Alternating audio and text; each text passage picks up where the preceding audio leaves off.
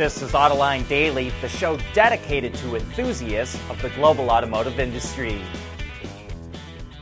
General Motors reported its earnings for the second quarter, and the financial results are good.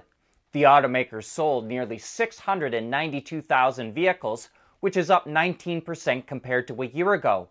However, only 15,000 of those were EVs, and the majority came from the Bolt, which it's discontinuing.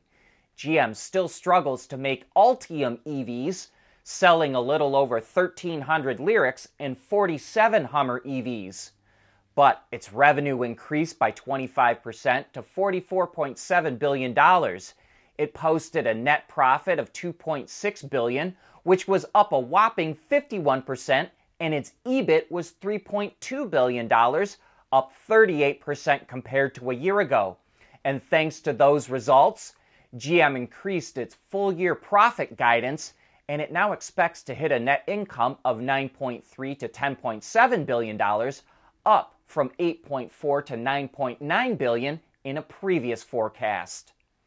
And Chinese battery maker CATL also had a strong quarter. It posted a net profit of $1.5 billion, which is up 63% compared to a year ago. But its growth slowed from the first quarter when its net profit surged 558%.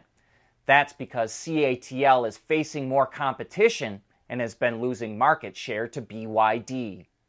Speaking of EV batteries, the Hyundai Group just opened a new battery research center in Korea with Seoul National University and is investing $23 million by 2030 into the collaboration. A total of 22 research projects will be carried out in four divisions, including lithium metal batteries, solid state batteries, battery management systems, and battery processing technology. Hyundai believes it can cut battery costs by 75% by 2026 and another 45% by 2030. Earlier this month, it was reported Tesla is in talks with the Indian government to produce EVs in the country. And now Reuters reports that Tesla representatives will meet with India's commerce minister soon to discuss the plant and about setting up a supply chain. The factory will reportedly build a model that starts at just $24,000, which is 25% cheaper than its current least expensive model but we don't know for sure yet if it's an all new model. But it won't be sold in just India, it will be exported to other markets as well. The Indian car market is growing fast and it's now the third largest in the world. However, EVs account for less than 2% of sales right now.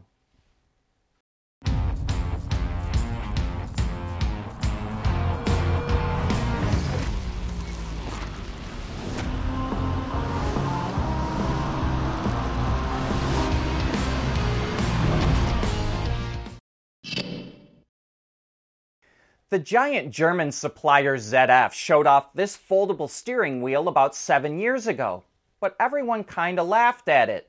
The thinking was that it only made sense for autonomous driving, and everyone knew autonomy was years away. But ZF says a Chinese automaker is going to intro the folding steering wheel in just a couple of months.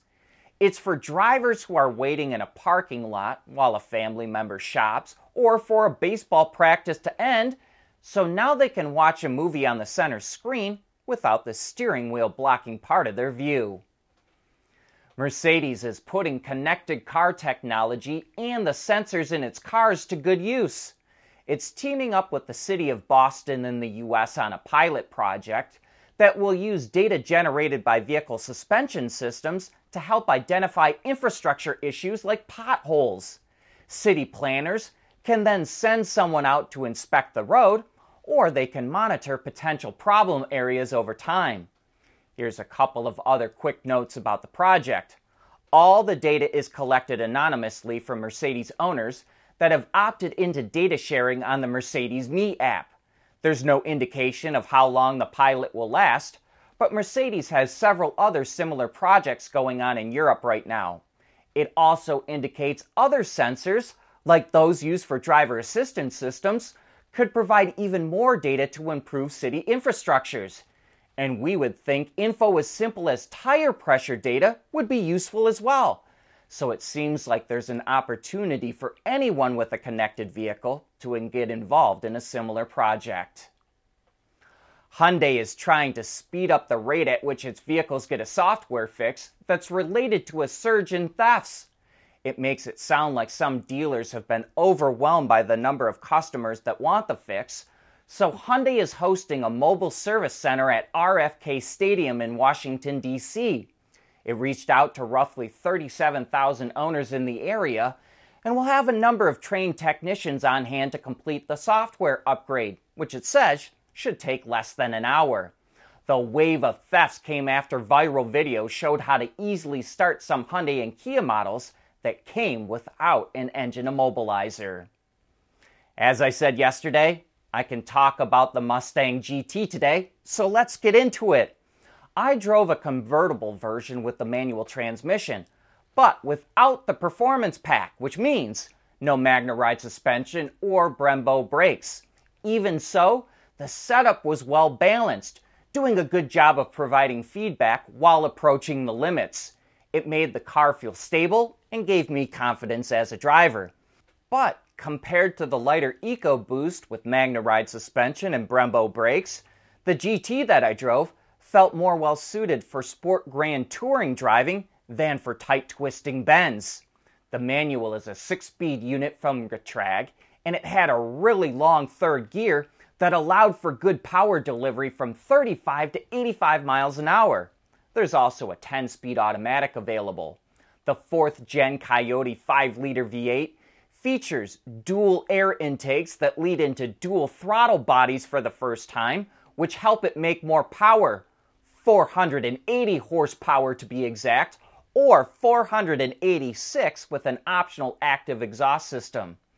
Now, I know this video of a colleague doing a hard launch is underwhelming, but the seat of your pants feel is really good thanks to 415 pound feet of torque. Lastly, the new Mustang is full of Easter eggs, and in spirit of talking about the V8, I'll share a couple of under hood Easter eggs that were shown to me. Under the air filter cover on the passenger side is the old famous Ford V8 logo, and on the driver's side are the different generations of V8 engine displacements. And with that, we wrap up today's show. Thank you for tuning in.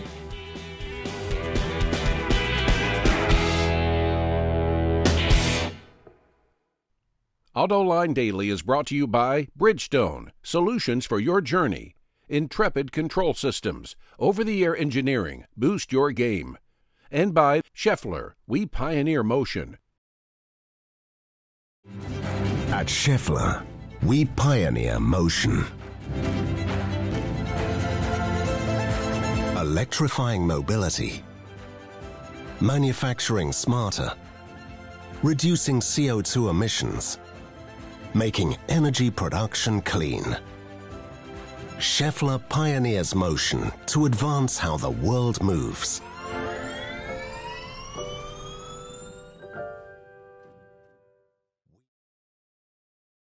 We want to know what drives your testing. OTA, connected car, diagnostics, remote testing. Intrepid Control Systems is here to help you work from anywhere. Intrepid Control Systems, driven by your data.